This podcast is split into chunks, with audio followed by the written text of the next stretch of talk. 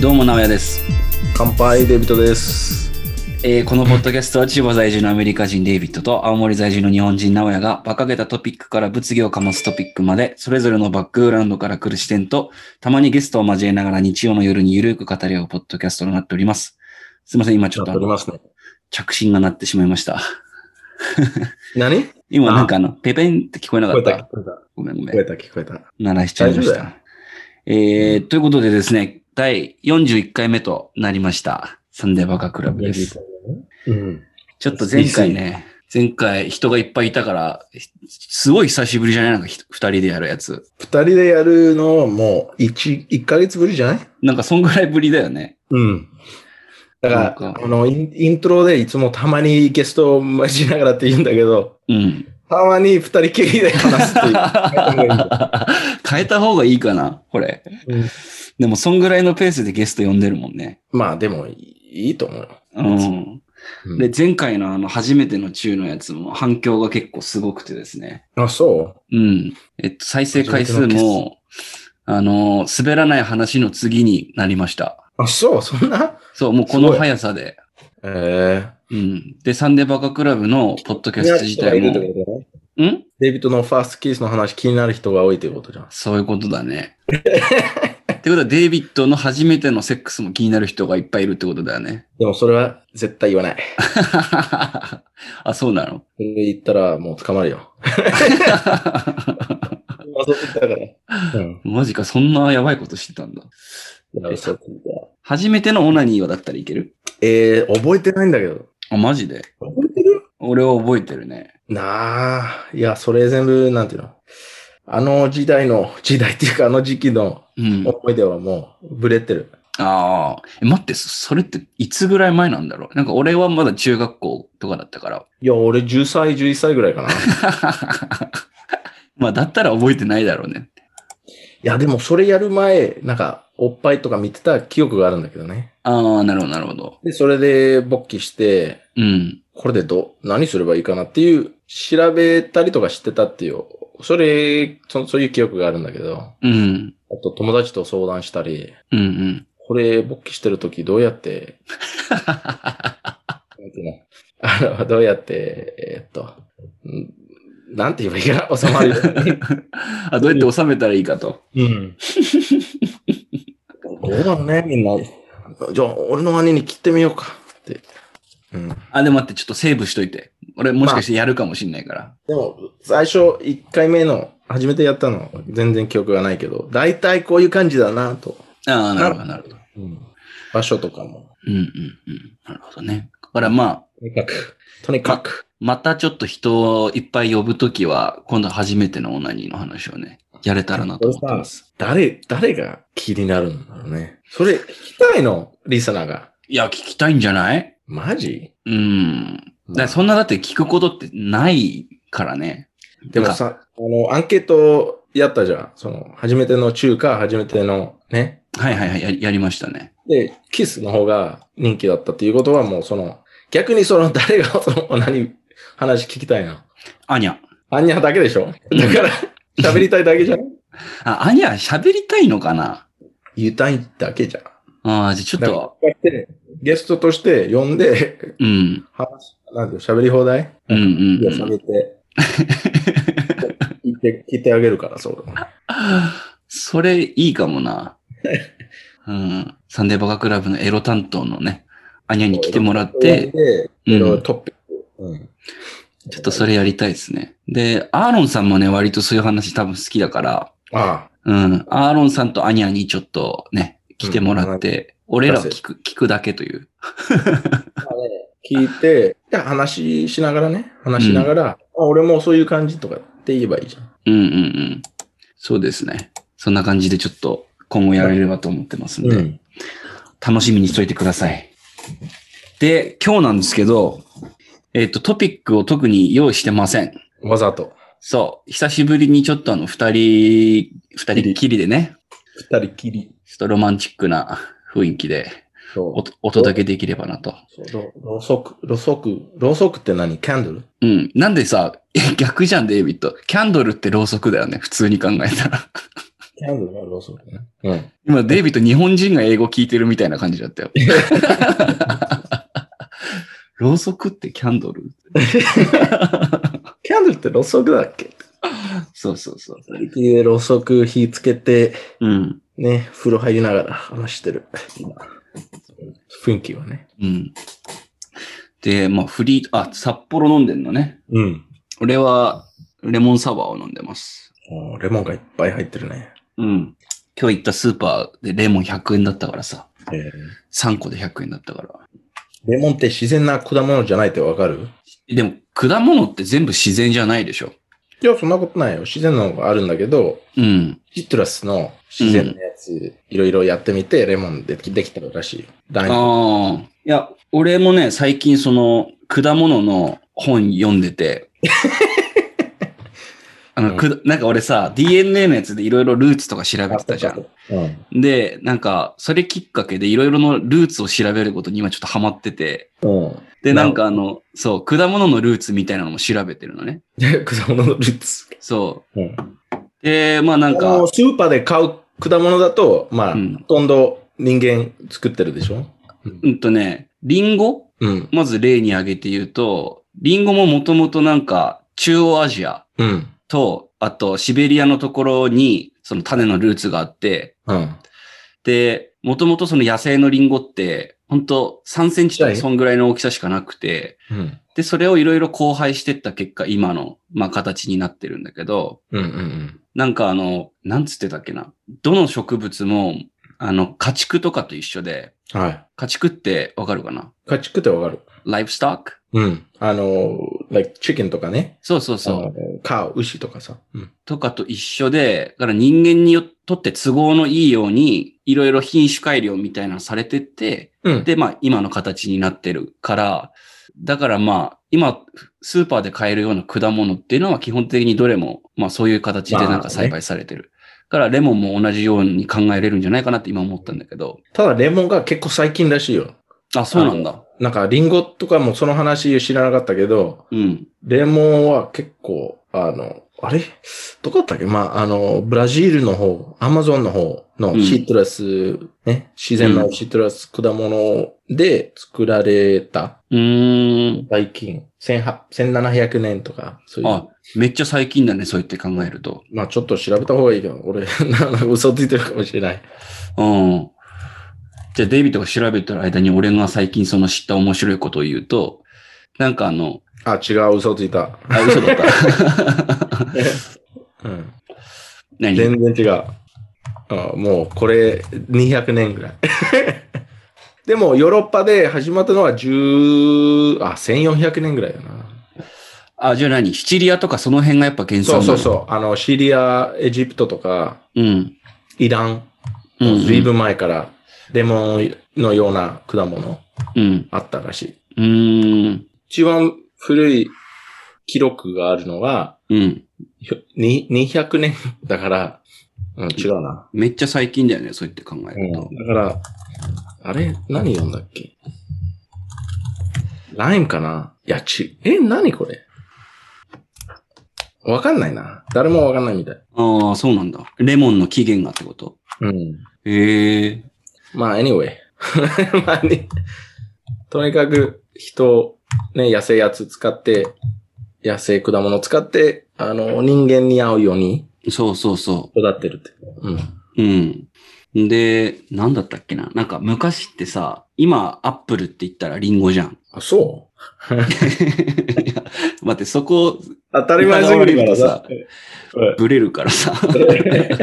いや、でも、なんか昔は果物のことを、なんか、generally うん called apple あ、そういうことらしいよ、昔は。果物っていう言葉はアップルって言われてたってことね。そうそうそう。だからなんかあの、旧約聖書うん。で、あの、なんだっけ、アダムとイブがあさ、リンゴを食べるみたいな言うじゃん。。うん。だからそれも、もしかしたらアップルじゃない可能性があるらしい。まあ一応、あの、あの地域、あうのんエリアだと、リンゴはないかもしれないね。 そうなんだよ。うん。原産語はないからね。レモンだったかもしれない。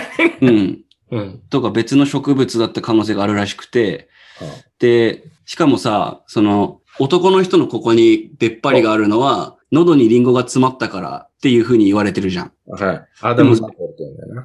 アダム・ザッポルっていうよね。うん。でもなんかこれも 大きさ的にリンゴだったら違うよねみたいな話があって、まあでも、そのオリジナルリンゴだったらあり得るんでしょああまあ確かにね、もともとは3センチくらいだったから、そっか。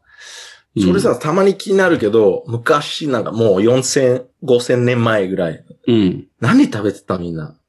ああ、えっとね、日本で言うと、あの、縄文と弥生ってあるじゃん。ああ、縄文、北海道の方とかさ。あ北海道、青森。うんあとはまあ、遺伝子的には沖縄の人が近いって言われてるんだけど、うん。で、弥生人は漢民族だよね。が中国の米を持ってきた人たち。で、その縄文弥生で言うと、縄文の人たちは木の実を食べてたらしいよ。木の実うん、acorns。そのまま茹でたりとかして。ああ、あれと同じぐらいじゃん。あの、マロン。うん、そう、栗、栗もそう、栗とか、土地の実とか、どんぐりとかっていうのを、あの、食べてたっていうのが、なんかその、住んでた地域のところを調べてみたら、なんか出てきたらしくて。うん。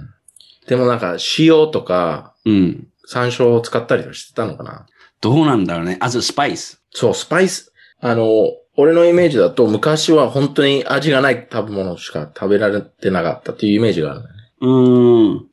だから、そのスパイスっていうのは、あの、もう山椒、あとなんだろう。まあ、イタリアとかだったらオレガノとかそういうの。ああ、はいはいはい。あれ高かったから、そのお金持ちの人たちしか食べらな、食べてなかったみたいな。そういうイメージがあるんだけど。確かにあれだよね。あの、18世紀とかって、イギリスとインドで、その、ペッパーの貿易みたいなめっちゃやってたんでしょはい。だから、そんぐらいやっぱお砂り、糖とか、砂糖も高かったらしい、最初はね。うん。って考えると、やっぱ、味なかったのかな普通の人たちが食べてる食べ物。で、そのまま魚とかうん焼いて、いやでも酢ぐらいだったらあったでしょ ?5000 年前でも。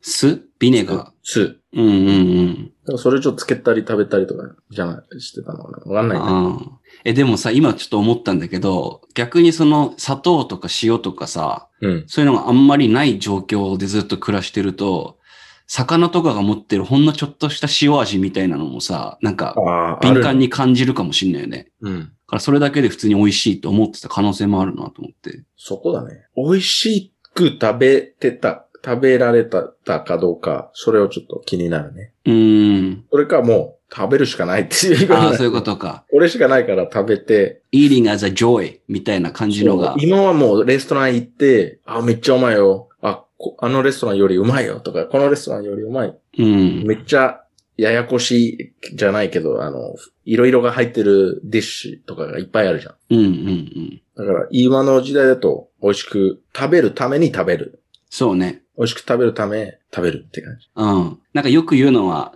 生きるために、ん生きるために食べるか、食べるために生きるかみたいな。うん。よく言われてて。今は食べるために生きるって感じ、ね。今の時代は、そうそうそうそうそう。うん。喜ぶっていうか、喜ぶ、まあ、じゃあ違うな。まあとにかく、今日はオイスター食べたからさ、おー、生オイスタ美味しかった。ー。美味しかった、美味しかった。う ーん。生オイスターだともう、5000年前でも食べれたじゃん。確かにね、確かにね。そこは変わってないけど、うん。今はレモンかけて、ポン酢かけて、うん。タバスコとかかけて、ね、美味しく食べる。え、ちなみに生が一番好き牡蠣は。そう、俺は生が好きけど、その、ちょっと、ハーブズが入ってるや、焼き、か、焼きかきうんうん。も好き。な、確かにめっちゃうまいよな。バターソーテーとかね、うん。ああいうのも好き。うめえんだよな。一回前ミで食べたっていう記憶、覚えてるあーキャッチオブデイそうそう。キャッチオブデイっていうなんか、ドルフィンモールっていうとこにある、なんかあの、テラス席みたいなのがあるさ。うん、水曜日だったら、なんか1個は25センチとかね。あ、そうそうそう。なんかバケツに入ってくるんだよね、生牡蠣が。めっちゃ、はい、めっちゃ食べれる。うん。そう、バケツに入ってるからめっちゃ量多く見えるんだけど、下ほとんど氷っていうね。うん、まあ、あとちっちゃ いやつ。ちっちゃいやつ。うん。そうだね。なんか、日本の牡蠣っていかに大きいのを高く食べるかみたいな、なんかそんな感じしない。高い。うん、高いからね。うん。高く、新鮮で高く売れ売られてるから。うん。アメリカのは1個25セントっつったっけその安い日で。あの、水曜日とか。うん。うん。から30円とかそんぐらいそう、そんぐらい。だから、1000円でもう40個ぐらいかな。うん。あれうん。うんうん。40個ぐらい。ああ、なる安ほいどでしょな。うん安いよな、めっちゃ。え、あと、牡蠣で気になったんだけどさ、日本だとよく牡蠣でお腹壊すって言うけど、アメリカでもそれある あるあるある。ああ、あるんだ。それ、な、牡蠣で壊す生牡蠣でしょ生生な。そうそうそう。あれは、あれが入ってるから菌が入ってるのよ。うん。でその菌がいっぱいが入ってれば壊すけど、ちょっとしか入ってなければ大丈うん夫らしいなんだけど。ああ、でもそれいっぱい食べ食べれば食べるほど体慣れるから、うん。あの、俺はあんまり、俺一回もかわ壊したこと、壊したことない。あ、本当。うん。え、じゃあもうすでにデイビッドの体の中にそのバクテリアがいて、 大丈夫になってた可能性があるってことなのかなまあ、そのか、その可能性が高いと思う。なるほどな。うん。で、今日、今日食べたのはめっちゃでかかったね。うん。で、その何県のオイオイスターっていうか、書き、書いてるんだよね。ああ、はいはいはい。わかるわかる。で、これ、あの、大きいとか、味が濃いやつか、そうさっぱりしたやつとか、え、もう食べ比べしたってことじゃあ。そう、まあ、リストがあって、このオイスターだと、この県、この、この、こういう水からで、もう、うん、できてるやつだから、うんちょっと茶目、味さっぱりしたとか、うん。ね、あ美味しかったな。へえ。そういうのなんつうんだっけテロワールって言うんだっけテロワなんかフランス語でさ、土地とかのなんか味がするみたいな。知らない。 俺、俺、ただ牡蠣食べた。うん。ね It's just snobby shit. そう。まあ でも、フランス、あれ、フォー、フォアグロアもあった。でも食べなかったけど。うーん。フォアグラもあった。あったあった。わかでんもない全、全部がオイスター、牡蠣のやつ。だから、スープもオイスタースープっていうね。へえ。スープ美味しかったおい、めっちゃうまかった。えー、なんか俺、牡蠣ってあんま美味しい出汁が出るイメージないけどな。めっちゃうまかった。あ、そうなんだ。うん。で、あと、オイ、牡蠣グラテン。グラタンうまいよね。と、あの、オイスターチャウダーパスタ。へえ。ラムチャウダーみたいな。うんあのまあ、全部オイスターかけてた、あったから、今日は20個ぐらい食べたんじゃないかなって。待って、それ今言ったやつ全部今日食べたの。 うん。マジか。そう。で、お腹、今のところは平気。明日はどうかな。でも一回も壊さない人って多分ずっと壊さないんだろうね。うん、どうだ。俺も牡蠣でお腹壊したことないもんな。嘘でしょえ、マイアミの時も壊してないでしょお、いや、前見の時、気分が悪いって言ったじゃん。 ?No. その次の日じゃなくても、次の週とか、お腹が痛かったとかって言ってたじゃん。 No, that was right after I ate jalapeno. ななな、その別。そう俺だっはたっ、けこんな新鮮じゃないからって言ったじゃん。うん。安、安い新鮮じゃないやつだからじゃないって俺言ったじゃん。でも、そんな、やばい壊した、やばく壊したとかじゃなくて、もう調子悪かったみたいな。ああ、まあ、そんぐらいはあったかもな。で、うん。ぜ、俺に、間違っても、違う人だったかも。 わかんないけどそれさ、デイビッドから見てなんか、 俺のことさ、なんつうんだろう な、this arrogant motherfucker みたいな感じで思わなかった。なんでいや、だから日本の牡蠣はさ、うん。うんなんかもっと高くて大きいみたいなこと俺確か言った気がするんだよね、デイビッドに。あの時うん。覚え、それは覚えてない。あ、で、言ったかも、なんか。そう Yeah, I, I, not in front of Pat, Patrick or Ben, but なんか言なんかった。デイビッドには言った気がするわ。うん。そうん。う。それ、あるんだよな。俺も日本に来た時、全部比べてたからさ。ああ。逆にアメリカの方がこれはでかいぞみたいなのあったりする。いっぱいあるじゃん。ほとんど全部。まあ、ジュース、チンチン、えあの、まあ、果物、ー、果物もそうか。えーっと、野菜。 野菜や。まあ、とにかく、家とか、車とか、うん。全部じゃないってことは逆に言うと、牡蠣だけは唯一日本が誇れるみたいな。 いや日本にそんなも感じちだっったちのゃかない牡蠣があるんだけど、うんそれ捨てられるかもしれない。ああ日本のちっちゃい牡蠣はね、なんかあの、フライとかにされるね、多分まねあ。そういうことじゃん。うん。ほら、ほら。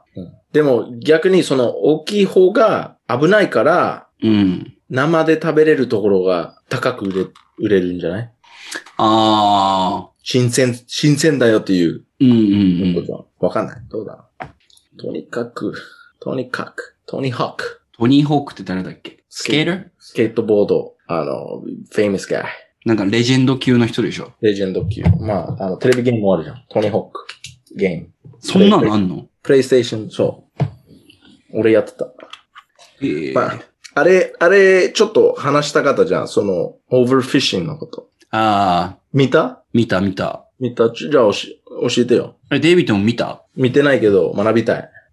えーっと ね、ネットフリックスで、まあ、これはちょっと正しいかわからないですけど、1ヶ月ぐらい前に出たドキュメンタリーで、シースピラシーってやつが出て、おう。日本、放題も確かね、シースピラシーだったと思うんだけど、それが割と、まあ、僕的には衝撃的な内容だったんで、そんと、うん。そう。まあ、作った人は、もともとその、デイビッドと一緒で海洋学者になりたかった人でう。、ああ、うん。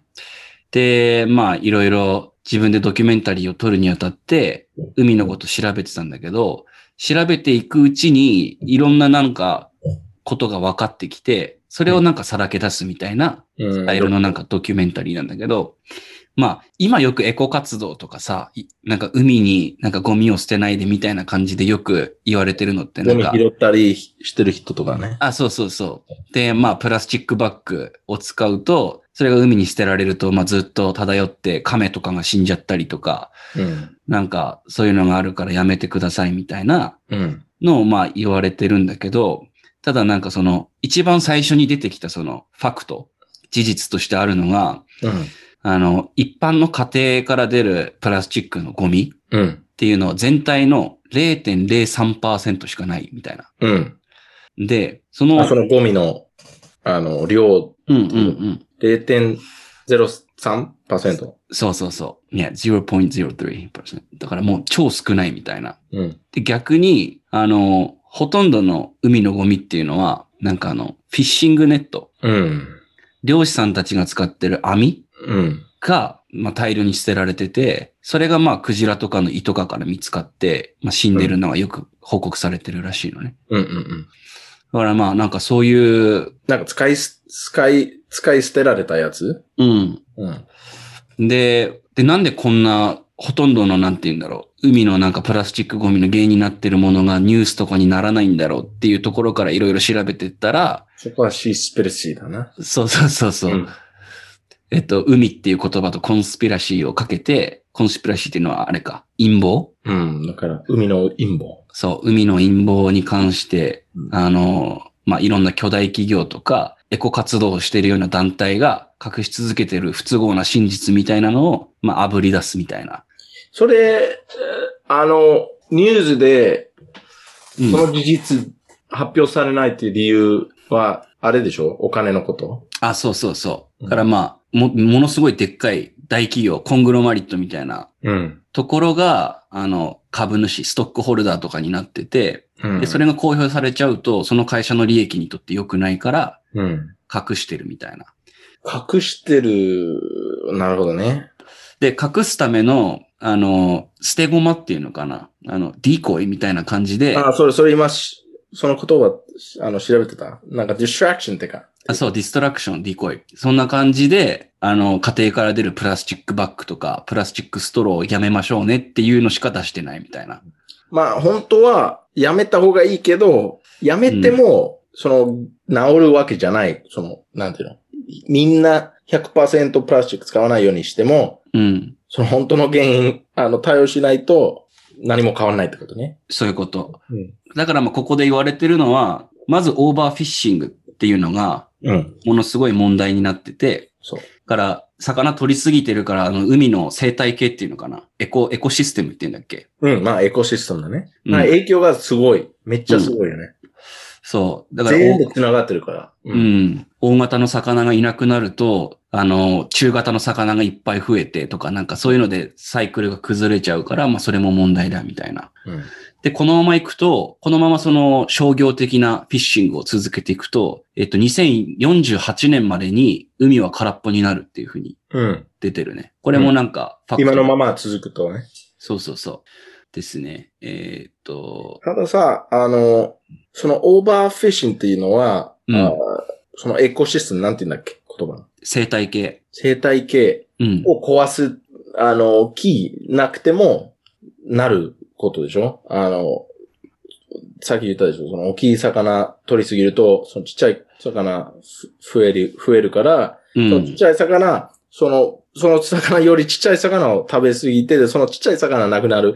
で、その一番ちっちゃい魚、あれ、海苔とか食べてるけど、うそん。の、海苔食べる魚いないから、海苔が結構あって、で、他の魚死ぬとか、そういうそう影響、そうそうあの、スノーボール、スノーボールエフェクト。うんうんうんうん。で雪だるまが大きくなるみたいな感じの。で、それ何も変えないと、2040年だっけ2048年まで。に ?2048 年まで何も変わらないと、もう、魚ほとんど、絶滅するって感じそうそうそうそうそ魚っていうのはもう、魚だけじゃなくて、その生き物う。うん。あの、イルカとか、クジラ入れて、含めて。そうだね。Seaspiracy claims that fishing takes 2.7 trillion fish from ocean globally each year. やべ。うんやばいよね。で、まあ、このまま続けると、海の生き物はいなくなります。うん。でも、それ、うま、生き物って海苔とかも含めてあ、そこまでは書いてないけどね。でもなんか海苔とかが増えすぎちゃうと、要は海の下に太陽の光が来なくなるから、太陽の下の方、もっと太陽じゃない、ごめん。海の一番底にいるような、あうのん植物とかがもう生きていけなくなっちゃうとかっていうのも絶対あるし。でも逆にグローバルウォーミングとかもあるから、いいことかもってことね。だからもう、この中で言ってるのは魚食べるのやめましょうっていうふうに言ってるね。うん。そもそもなんかあの、今の海の中にいる魚っていうのが、そのマイクロプラスチックっていうのかな。プラスチックが分解されてすごいちっちゃくなったやつを体にいっぱい取り込んでるから、もうなんつうんだろう。マーキュリーそうそうそう。あれわかるね。うん。水銀とかがめちゃくちゃ水銀ヒ素カドミウムとかなんかそういう感じの、あの、重金属、金属みたいなのが結構体に取り込まれてて、で、ね人間食べると、やばいじゃん。あんまり良くないらしい。 DNA、DNA なんかおかしくなるでしょそうそうそうそあれあったよ、和歌山で。覚えてるし知ってるう。The Cove? 和歌山県でその子供たち、クジラとかイルカ食べさせられて、うん。で、ちょっとみ病気になってとか、そういうの聞いたことあるえ、それを聞いたことない。The only thing I know about 和歌山is the cove, the そうそうそう dolphin hunt. まあ、それは、うんそれでいいけど、うんそのあの、またそのフィッシュリーのことになっちゃうやつが。うんそ。れ、取りやすいがいっぱいがあって、それどうやって売るのっていう感じになって、あじゃあ、あのーなんだっけ、小、小学校の、あれあ。は、給食給食、うん。ね、政府に売りましょうということになって、うん。でも子供たち全員みんな食べさせて、うん。で10年とか15年、20年ぐらい経ったら、うん。うんやばいことになっちゃったっていう街があるらしああ、そうなんだ。い。うん。だからでちょっとしか食べないとも問題ないけど、うん。教職に出ると週1回とか週2回食べさせる、うんうんうん。食べさせられるとやばいことなだからその Mercury の、えっ、と、コンテンツっていうのは、あの、量。うん。だからみんな魚毎日食べないけど、毎日食べたらやばいことになっちゃう可能性がある。うん。あとあれだよね。なんかイルカとかクジラみたいな大きい魚であれば魚であるほど、the, the amount of、uh, mercury うん will go up. まあそうね。うん。こういうプロセスがある。そう。ずっとちっちゃいものが、食べてったものが蓄積されていくから、大きい魚の方が、そういう有毒な物質の濃度が高まるっていううんから良くないみたいなね。うんうんうん。あれは、あれの話、そのドキュメンタリー出てくるのかなあの、フィッシュファーミング。ああ、それも出てきてたかな。いや、ごめん、ちょっと覚えてないな。養殖ってことだよね。うん、なんか最近はサーモンとかツナうん。もうファーミングされてて、うん。そうやればオーバーフィッシュにならないよっていうことになるけど、うん。まあ、ファーミングされてるから、いろいろ問題が出てくるはずだけどね。うん。うんそうです違う問題になるけどね。そうそう。うんうんうん。それがグローバルウォーミングに影響がすごいとか。ああ、そうだよね。グローバルウォーミングへの影響で考えると、やっぱ、その、家畜、牛とか豚とかうんやるのが一番の問題だって言われてるもんね。そう。あれと同じ、その、あの、ビニールバッグをやめましょうとか、それと同じじゃん。うん。みんな、ああ、水そんな使わないで、ああ車運転しないでとか、うん。歩いて自転車で行った方がいい。でも、8割ぐらいその、ファーミングの、なんていうの、業界、うん。事業から出てるから、その、本当の原因、まず解決しないと何も変わらないって感じな。そうね。あ、ごめん、あったわ。えーっとね、38% of global mangrove うん。うんと、マングローブ。マングローブは日本語でもマングローブか。海にいるなんか植物だよね。まあ、木みたいなやつね。うん。 38% of global mangrove deforestation is caused by shrimp farming. Ooh. Yeah. から、エビの養殖のために38%の、まあ、世界のマングローブが削られてるっていう。それ大変だね。マングローブは自分のエコシステムだから、うん。そこにしか住めない生き物がいっぱいある。うんうんうん。え、これ知らなかったわ。あとなんか、The ocean is the biggest carbon sink on the planet. うん。それは分かっ93% of all carbon is stored in the ocean. そう。だから、あれも大変じゃん。でもそれ、気温、まあこれグローバルウォーミングの話になっちゃうけどね。うん。その、あの、海の気温って合ってる。temperature? うん。気温って言わないんでしょ水温かな水温海水温うん。それ、高くなると、その、持ってるカーボンが少しずつ出てくる。あの、大気に。大気に出てくる。うんうんうん。だからちょっとお、サイクルになっちゃう。その、そのカーボンは大気に出てくるからこそ、も、もっと熱くなる。うんうんうん。もっと早くなる。だから一番、その、りがか科学者うん一。番怖いのが、全部海だ。海の、その、カーボン、カーボンってな、炭、あの炭素。炭素うん。その、大気に行くレートが一番怖い。なるほどねこ。のこのラインをクロスすると、もう。うん戻れないとかっていうがあるから、うんうんうん。でそれもフィッシングは関係あると思うんだけど、わかんない。オーバーフィッシングいや、絶対あるでしょう。全部さ、まあ、エコシステムがサイクルになってるんだったら絶対関係あるよね。うん。まあでも地球は大丈夫でしょ。地球は人間いなくても大丈夫じゃん。人間でもいる、人間がいるからダメなんじゃないの逆に言うと。 まあそうね。うん。でもダメっていうか、に人間作った言葉だからさ、うん。ダメっていうより、人間死ぬだけだよ、それ。人間死んで。 あ、そういうことか。 you know what I mean? このままいけば人間が死んで、人間が死んだらまた地球は回復すると。うん。で、まあ、回復っていうのも俺らの考え方だって、地球からしたら俺そらんなまだ生きてるってことね。うん。いやだから、あの、じゃあ次どこ壊そうかなって。火星かな火星行こう。でも火星はもう壊れてるから、まあいいんじゃないって。ー、うん。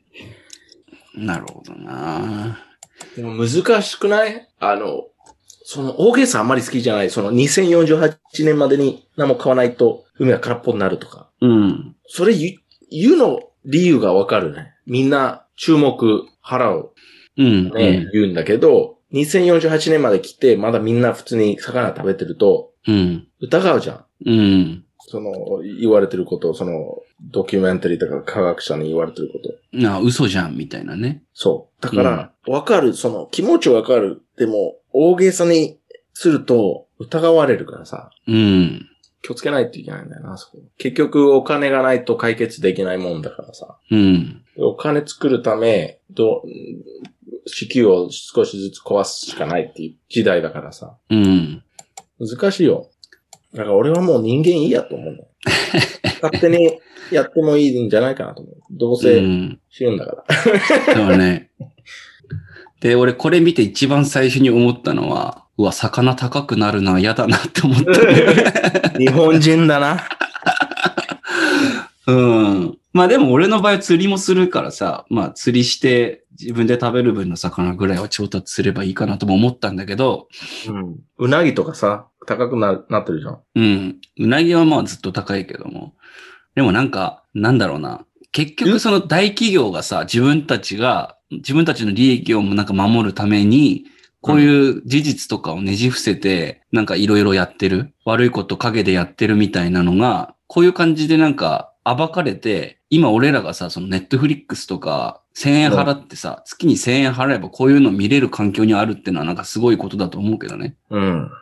うん、でも、なんだろうな。しなんか年、俺20歳、21歳の時はさ、こめっちゃ気にししてた、こういうこと。あ話題っていうか。あ、うんうん。もう年取れば、なんか、き心配するというか気にする問題が多すぎるから、うん。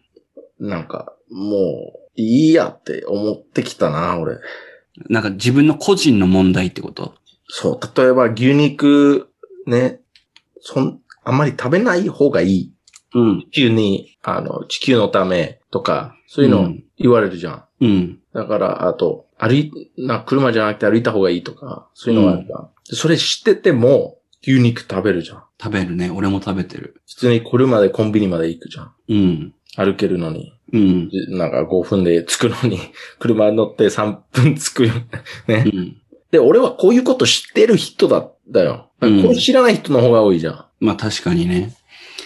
だからもう、無理だと思ってるんだよ、俺は。ああ。でもなんかそういうふうに考えるとさ、なんか、もう生活ってなかなか変えるの難しいじゃん。でな難しいってか無理だと思うよ。うん。で、そうなるとさ、なんか、the less you know, the better みたいな感じじゃないなんまか。あまあ、そうそう、そのことわざ、なんていうの ?ignorance is bliss って言うんだけど、うん。み無意識じゃなくて、なんか無無知識えっと、無知は無知は最高やん。最高。知らない方が幸せみたいなことだよね。うん。いやだって知らない方が幸せでしょ。ー、うん。でも、俺幸せが目的じゃないから。うん。俺、知ることが目的だ。俺はね。うんうんでもその幸せ目的の人たちだったらもう知らない方がいいよ。うん。確かにな。逆に知らない方が言い訳つけられる。うん。あ知らなかった。ね。うん。だから俺はナイキ大好き。あナイキシューズ。うんうんうん。ナイ、日本、日本語でナイキって言うんだっけいや、ナイキで、ナイキだよ、ナイキ。ナイキ大好き。でもナイキっていう会社はやばいよ。何がやばいまあ、例えば、その、ベトナムとか中国にある工場のうん。環境とかさ、ええー、あ、そうなの知らなかった。給料とかはもう、例えばうん1日1ドルとかさ、マジか。なんか、まあ今はちょっと変わってるかもしれない。あの、SNS で全部広がるから、であーも今までめっちゃやばいこと、なんか、メ c e d e s Benz とか BMW とかさ、それは全部ナッチのうん。うん車とか作ったりとかしてたじゃん。うんうん。イメージ変えて、高級車、高級車うん。イメージに変えて、めっちゃいいマーケティングして、もうみんなどうでもいい。うん。でもそのお金に入ってる家族だと、もうナッチの家族とかさ。うん。でもどうでも、みんなどうでもいいだ。You know, fuck the world is a piece of shit. narcissist ってなんていうの ?narcissist。ナルシシストうん。ナルシスト。あ、そのままか。うん。あ、ナルシスじゃない。ペ、あペシミスー、いや、ペシミスティック、あの、もうトア、ナーキストいや、やばいことがありすぎて、どうでもいいってなっちゃう。あ、ニヘリストナイアそうリそスうトナイアリスト、ナイアリスト、うん。ナイアリスト。俺の方が英語知ってんじゃん。そうね、俺が、俺はどうした俺もしかしてた、魚食べすぎ。マーキュリーにやられてるかも。そうかな。ちなみに俺、ナイアリストって言葉を覚えたのは、ビックリボースキなんだけどね。ああ、まあ。あの次はそれ、そのまま日本語で通じるナイアリスト。えっと、ニヒリストっていうニね。ヒリストか。うん。でもニヒリスト、一般、一般の人わかんないでしょ意味が。わかんないと思うなうん。だから、ニヒリストは、どうせみんな死ぬんだから、うん。いや、どううでもいい。ん。もう、世界を変えようっていう、その、若者の考え方も、負けたっていう感じじゃうん。ん。でも負けるっていうより受け入れる。うん。で、そういう人絶対なり、ならないっていつも思ってたんだけど、俺ねうん。なっちゃったな。もうそれって何なんだろうな。環境に適応していくってことなのかな。そうだね。だって今の時代でさ、そういう希望を持って30超えてもずっと生き続けるって結構厳しいよね。いや、あの、いや、や If ばい you か know, ら if you know about like things. なんか、えまだ知りたいけどね。うん。名前もでしょ知りたい。うん。知識増えたいじゃん。ふ増やしたい。うん。でだも、うん。前は、この、やばいこと知って、いや、これやばいな、変えないといけないんだよな、どっかで。どっか、や、どっかやればいいかわかんないんだけど、なんか、努力しないとって感じ。うん。で、それ少しずつなくなる、その、気持ちそうの、ん。考え方、もう、あ、やばいな、って感じ。で、終わる。うん。なんかな俺の場合は、その、まあ、自分で作ったものを売るみたいな感じの仕事もしてるから、うん。マーケティングみたいなのって割となんか大事になってくると思うんだけど、 でもいろんなこと 知れば知るほどなんかマーケティングってマジクソだなとかっていうようなさ、ね。感じで、なんか、でも、嘘をつくって。うん。そう、嘘つきたくないんだけど、嘘つかなきゃいけない場合ももちろんあるし、うん。それかなうんかま、うまくできて、いっぱい売れるようになって、うん。でもなんか知って、例えば、実は、実は今使ってるやつだ、あの、ね、ちょっと貧乏てか、お金がない貧しい村からもらって、うん。もう普通に盗んでるみたいなよね。うん。ネスネスリーみたいな、そうあの、ネスリーっていう会社だけど、普通に盗んで、自分、これを、なんていうの、高級リンゴとかっていう風にマーケティングして、うん。でもそれ知ったの、知った時、もう、あの、その会社に働いてる人、何百、何百人いる。自分家族がいる。子供もいる。うで、んその何百人の人たちも家族がいる。う子ん供がいる。しゅ、あの、お金収入がないと困る。うんだ。から黙っちゃう。うん。あの、正しいことをやりにくくなる。うん。そうだよな。その人の中で言えば正しいことっていうのは、その従業員を守るっていうのが正しいっていうのにすり替わっちゃうんだよね、多分そうね。そうそうそうん。う。ね。で、グレーになっちゃうよね、そこは。うん。だから優先度はつけな、つけないといけないじゃん、そこは。うん。どっちの方が優先自分の家族か地球。ででもそういいう風に考えると、地球の方が優先にする人はなかなかいないんだよ。そ自うだね分の家族より。地球とか、あと遠く離れた貧しい国とかさ、そなかなか気にできないもんね。う。う。うんんそうだよ。だから、それを気づくと、あ、自分が悪いじゃないって思う、思えるじゃん。うん。悪いことしてても、その、やり続けるの理由はちゃんとあるから、うん。自分が悪いじゃないって思い込んで、うん。そのサイクルが続くわけだからさ。それがニーリストだ な。うん。そう、俺も今多分、ナイアリストになる、あの、階段を登ってる感じがする、 今。自分で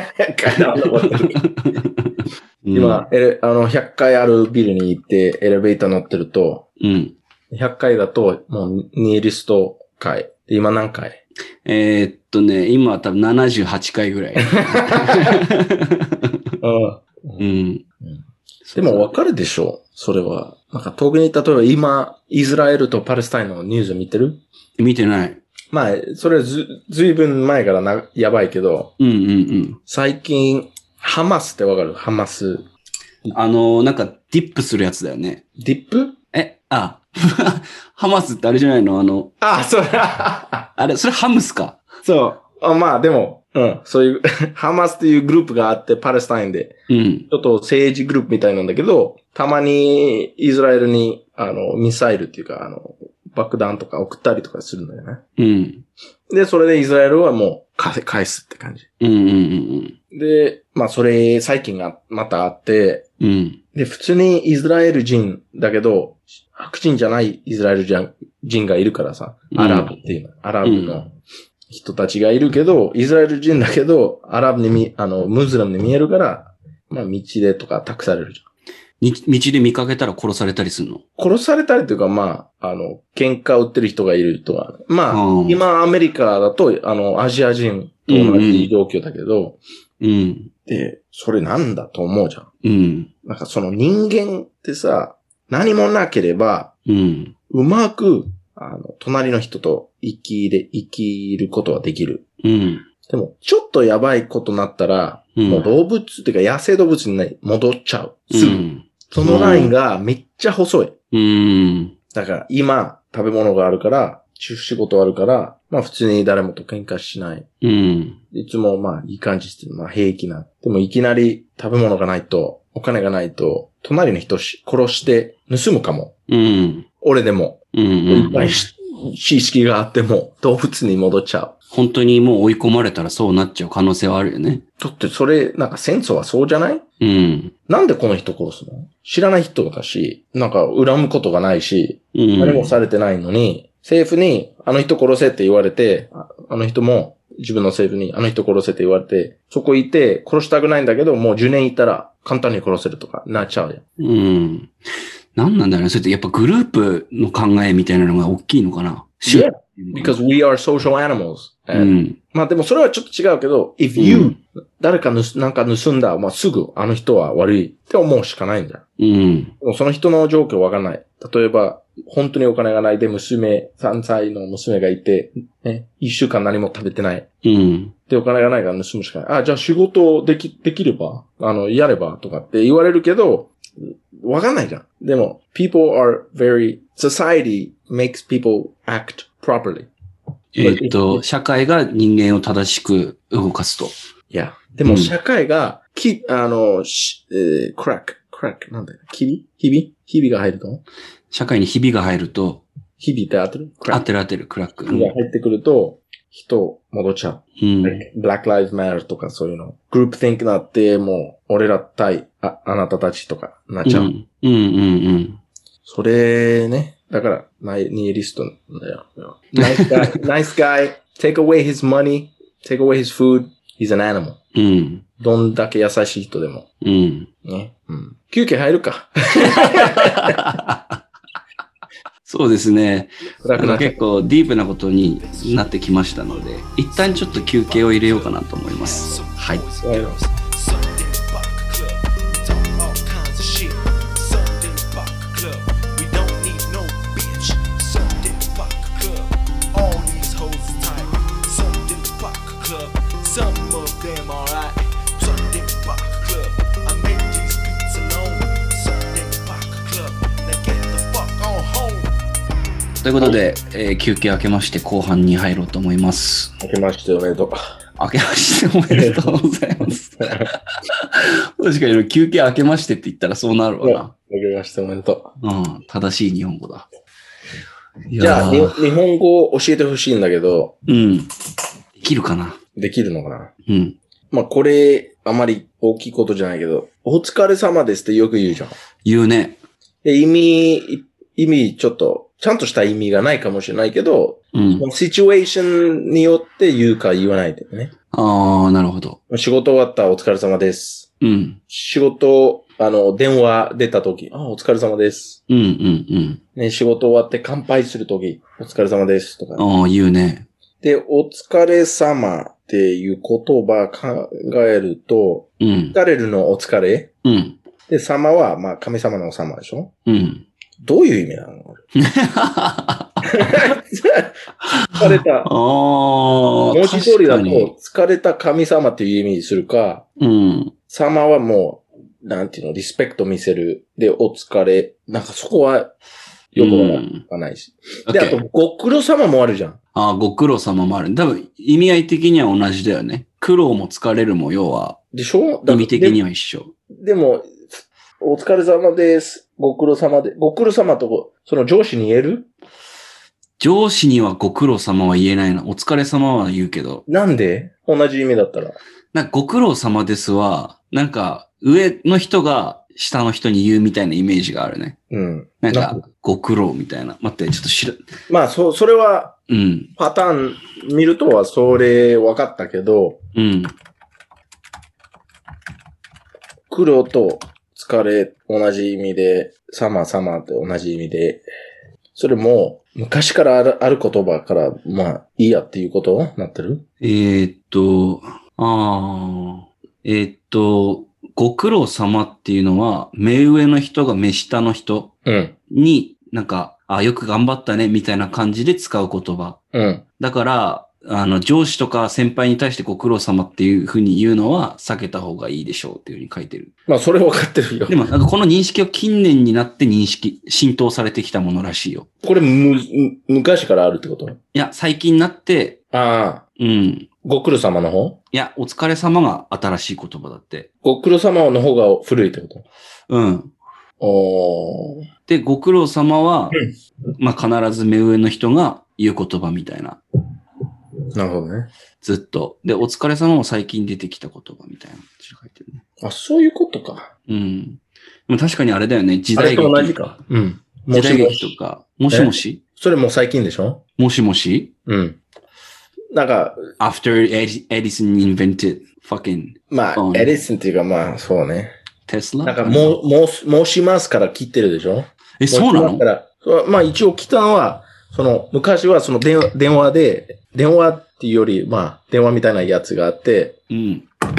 で、なんか申します。あの、き聞こえてるかどうかわかんないから、 うん。申しますって言うんだけど、聞こえてないから、もし、もし、もしますとかって言うね。えー、そうなところのでも、もし、もし、もしますとかってなって、もしもしってことになっちゃったっていう。 ?didn't fucking know that. うん。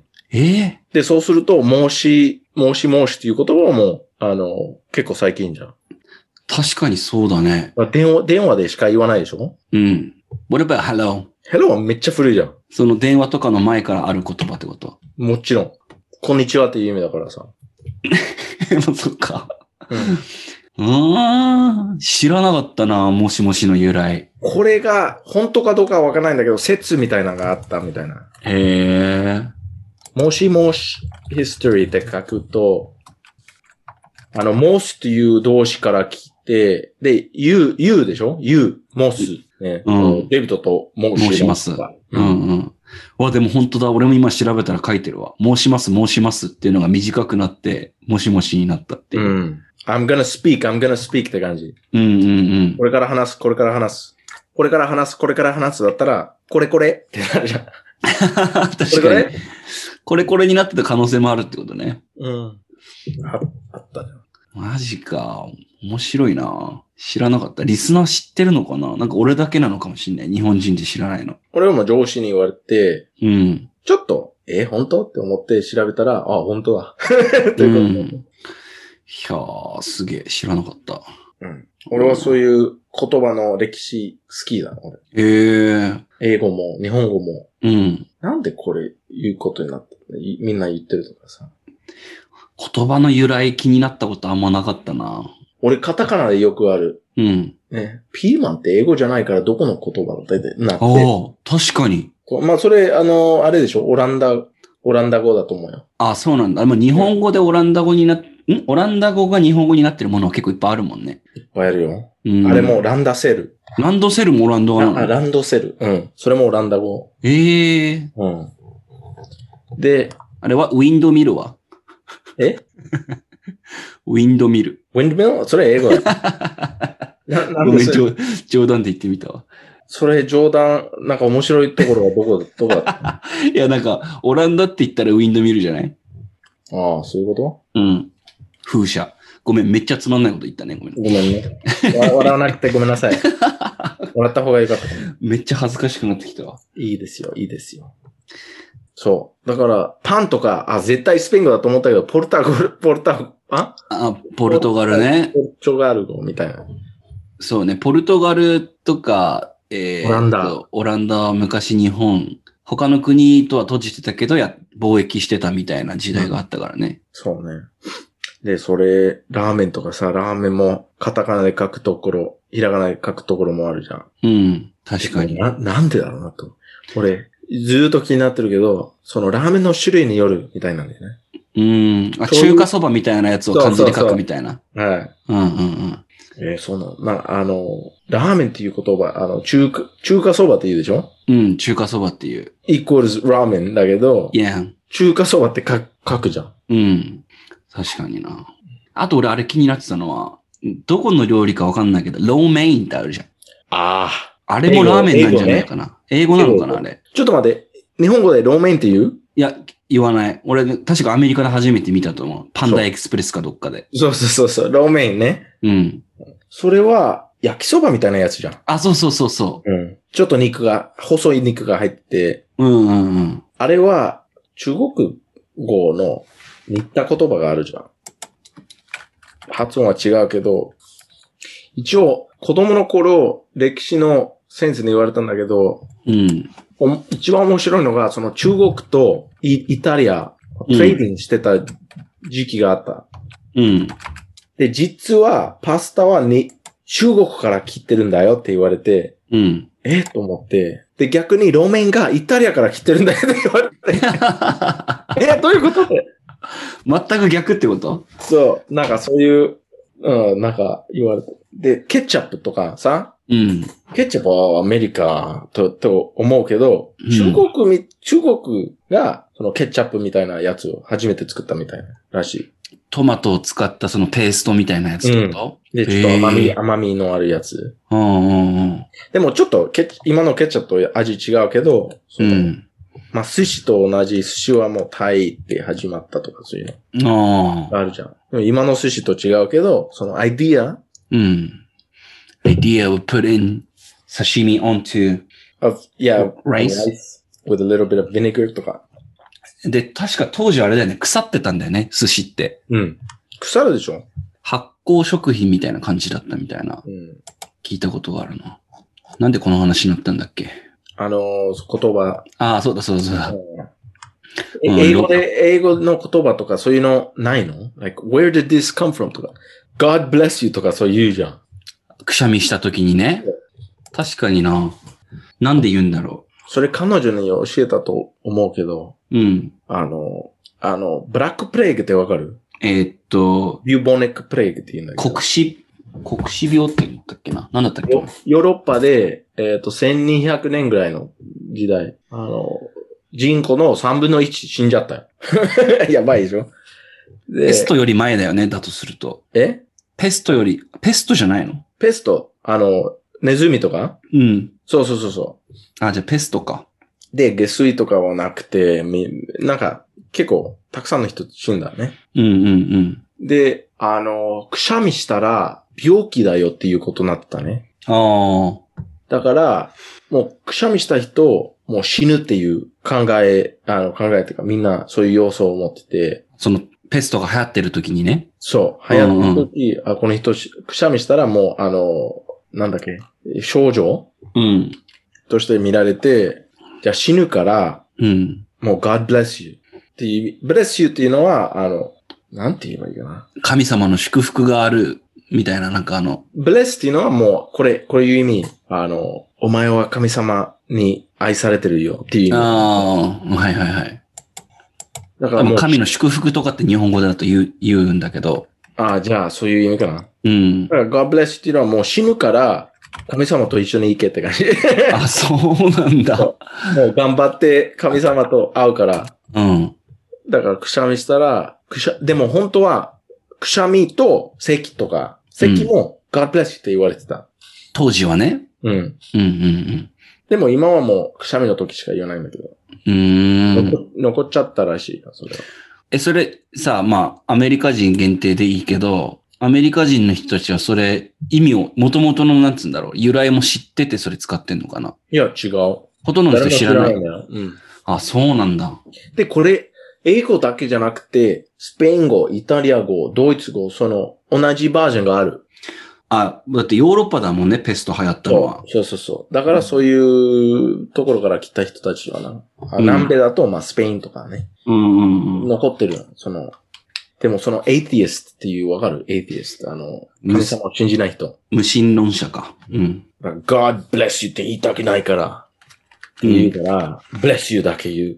あーでも、bless って誰やってんのって感じ。確かにな。なんか俺もそれ聞いたことあるな。なんか、ブレスユーだけ言うっていう。うん無神論者だからみたいな。俺を神様は信じないけど、ちゃんと God bless you って。うん。まあ、bless you か God bless you。俺、皮肉で言うからさ。あ、皮肉でね、うん元々の意味も知ってて。そうそうそう。 意地悪だかだら本な。当に言ってるのが、お前が死ぬから言ってるよって。うん。ふざけてやってるね。うん。で、日本は何も言わないじゃん。言わないね。ちょっと嫌な目で見るぐらいだもんね。最初の時はだ、からうん。 くしゃみしたら、誰にも言われね、言われない。冷たいなって思ったね。みんな、冷たいな。逆に俺からするとそれでさ、なんかデイビーとかくしゃみした時に神の祝福をとかって言ってたりした ら、キモすぎるもんね。いや、でも言ってくれれば嬉しかったかも、俺は。あ、日本にもあったんだ、みたいな。いや、じゃなくて、あの、その意味分かってるって。うん。ああ、なるほどね。でももう慣れたから、うんもし、明日アメリカ帰ったら、なんか誰かくしゃみしても、俺何も言わないかもね。ああ、なるほどね。で、俺、冷たいなって思われるかも。うん。うん。なるほどな。えなんかちなみにスペイン語だとなんて言うのあ、スペイン語は違うな。でも、似てる。ス似てるペイン語だと、サルーっていう、ああ、健康。サルーってもともと健康って意味なのそうそうそう、サルそう乾杯の時に言うよね、だってね。そうそうそうそうそう。で、くしゃみした後、サルっていう。だから健康って言うんだけど。うーん。やっぱり健康に繋がってるじゃん、結局。うん。 God bless you でも、ちょっと週休入ってるけど、健康のことに関するうじん。じゃああれか、いろんな国ってくしゃみしてみたら、その国が、あの、ペストにやられたかやられてないかが、なん か大体わかるみたいな、なんか。ゃん。それはわかんないんだけど、うん。くしゃみ、なんで人間ってくしゃみするの理由があるなんか鼻に変なもの入ってるっていうこと。あ、そうそうそう。変なもの入った時にそれを出すためにくしゃみするみたいな。くいしゃいみよっねて気持ちいいよね。ええ俺はなんか、orgasm of the nose って いう。考え方、ね。デイビッドなんかそういう変な感覚あるよね。What about the scratch from mosquito bites? That's like orgasm of skin? うーん、no, 違うよ。まあ、違う違う違う。それ、長いからオーガズムじゃないじゃん。うずん。っとかゆくて、ずっとかけるじゃん。あ、まあ、オーガズムっていうのは一瞬で、そう、一瞬で気持ちいい。うん。なるほどね。くちゃみ、くちゃみ、く ちゃ可愛いとこ出ちゃったデイビみ。ッド。みくしゃみって、あの、出そう、出そうけど出ない時があるじゃん。うん。あるね。それ、安心したか、残念だなと思った人、二、二種類があると思うよ。あ、なるほど。なるほど、なるほど。それで分けると、直哉は俺は残念だなと思う。でしょ うん。だから、い無意識で気持ちいいでしょうん。確かにそうだな。 It's like release of s- like orgasm, you know? like release って感じ。うん、体から出、出ろって感じ。うん。うん。で、くしゃみで言うと、俺の親父がめちゃくちゃくしゃみうるさいのよ。あの、大きい声で出す。そう。俺そうそ。もそううそういう人だからさ。なんかもう、キャプテンファルコンじゃないわな。あの、ファーケン、ブー ンそうそう、そんな感じ。で、違う。ガノンドルフの方が多分性格か。ガノンドルフのあの、B ボタン。あいやので、もあ あの感じでくしゃみすんの、俺の親父。マジうるさいからやめてって言っても、なんかやいやでもやめられないらしいよ。いやー、うるさ、うるさければうるさいほどなんていうの気持ちいい。うん。But when なんか you, その、あちっ、あちっ、あちっっていう人もいるじゃん。 yeah, もう because they care about like, なんか他の人のこと気にしてるから。まあ、それは分かってるけど、うん。かわいそうなと思う。なんていうのもうそれで性格わかるじゃん。あー、なるほどね。うん。なんか、い生きろうって言いたいの。live って。 俺、くしゃみしてる時、ふわふわって But I've never seen a girl, Japanese girl, who like sneeze, like, なんていうのもう、ふわーってやる人見たことないよ。見たことないうん。で、見たらどう思見ても何とも思わないけど、逆に俺は可愛いなと思ううん。でしょう。うん。 あちって、なんだそれ。 出た、俺のセリフ。なんだそれ認定いただきました。なんか、その、ちょっと変な質問だけど、オーガズム以外、ち、一番気持ちいい感覚ってなんかあるあー。俺は、あの、書かれるのが好きね。あ、スクラッチが好きと。スクラッチ、my back とかね、うん。 my legs、スクラッチのが好き。うん。 How about you? オーガズム以外ででしょあ気持ちいいと か。ー。めっちゃ、おしっこ我慢した後にするおしっこかな。 マジああ、気持ちいいってなるな。まあ、なるね。うんそ。の時なんか音する音うん。ああっていうね。そう、言ううん。人がいても、人がいても行っちゃうかも。うん、無意識で言っちゃうでしょうん。俺も。それたまになんかやめ、やめたいけど、できないんだよな。やめてって言われるなんか彼女とかに。いやいや、彼女き聞かないじゃん。あ、一人でいるときにするってことなんか、普通のトイレ行って、うん。知らない人いるじゃん。隣にとかさ。うん。で、出して、おしっこしたら、あーって言うけど、うん。それ言った後いつも、ちょっと恥ずかしい。ああ。それ、英語なんて、グランティングって言うんだっけグラン、グランツじゃないんだよな、あれは。ああ、it's like kind of like a, like a, like a sigh. うん。ため息みたいな。うん。うあん。あ、ってか、言うよね ち。ょっとベース入れる。ああ、そこまで意識してるんだ。ベース入れるとか。あなんかそれで言うと、今グラントってなんで言ったかっていうと、なんかジム行った時声出す人とかいるじゃん。あ。いるね。めうんうるさいんだけどね。うん。ふわーでふわーいやいやいやいや。あれとかも日本だとあんま見ない。でもあれわかる。自分にパンプアップしようとしてるから、うん。声出した方が力出る。で、それはもうサイエンスだからさ。あ、そうなんだ。うん。うん。まあ確かにあれだよね。砲丸投げハンマー投げる人とかもさ、投げる時に、うわーって言うもんね。あれ、あと侍のもうでしょなんか戦争行く前、うわーって言うじゃん。あで、なあん。ていうのパンプアップ。うん。それでな、な、なんかあの、ホルモンを出してるのかな何かしらの。うん。なんかやってるね。それは。影響あると思うよ、サイコロジックに。うん。もうフィルターがないって感じ。もう全部出す。うん。アドレナリンって言うんだっけそういう時に出るやつっそうて。だ。そうだね。アドレナリン。で、アドレナリンで強くなるじゃん。うん。なるほどななんか昔、アメリカで、あの、その、Crazy Adrenaline Story っていう番組があったのね。うん。いつぐらい昔まあ、こうんなん俺12歳、13歳の頃かな。うん。だからさ30年前じゃなくて、あの、20年前じゃなくて、まあ20年ちょっと前ぐらいかな。はいはいはい。うん、まあ。で、あの、これ全部リアルストーリーだね。うん。で、あの、パウンドだから、キロってな、50キロぐらいな。き50キロしかない女の人がいて、うん。で、自分の主人、えー夫は、あの、車の下に、ちょっうと直し、あの、修理してた。うん。で、ジャックで上げてた。うんうんで、いきなりジャック壊れて、タイヤ、タイヤ、まあ、そのまま、あの、胸にうん。落ちて、おーお車ーお自ー体の全部。下敷きになっちゃったんだ。うん。うん。で、叫ん、叫んだ。叫んだね。うんうん。あーってかで、その50キロしかない妻、奥さん、あの、家からね、走り出て、うん。で、自分の力で車を拾っ、拾ったんだ。うん。で、すく、作った。その、車持ち上げたってこと持ち上げた、持ち上げた。自分の力だけで。まあ、一瞬だけだけど、そのアドレナリンで、うん。そう、そういうことでできたわけ。えでも今話聞いてと思ったんだけどさ、うん。それ多分5年後ぐらいに日本でその番組を多分日本のテレビ局が買って同じようなやつやってるよ。なんか世界仰天ニュースっていう番組なんだけど、うん。多分それそのまんまやってたわ。聞いたことあるもん、その話。あ、聞いたことあるうん。うん。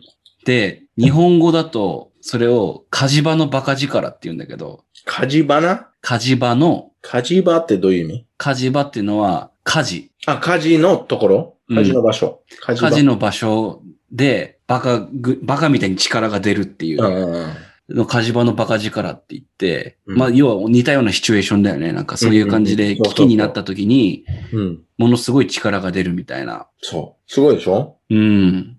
すごいよ。それがアドレナリンだよ。なるほどなぁで、戦争とかやってる人、まあ普通に今、銃で撃ったら、名古屋も、ああいになって、うん。ね、転んで、ああってなるけど、戦争の中だと、まあまだ戦うっていう感じでしょうんうんそれが100%アドレナリン。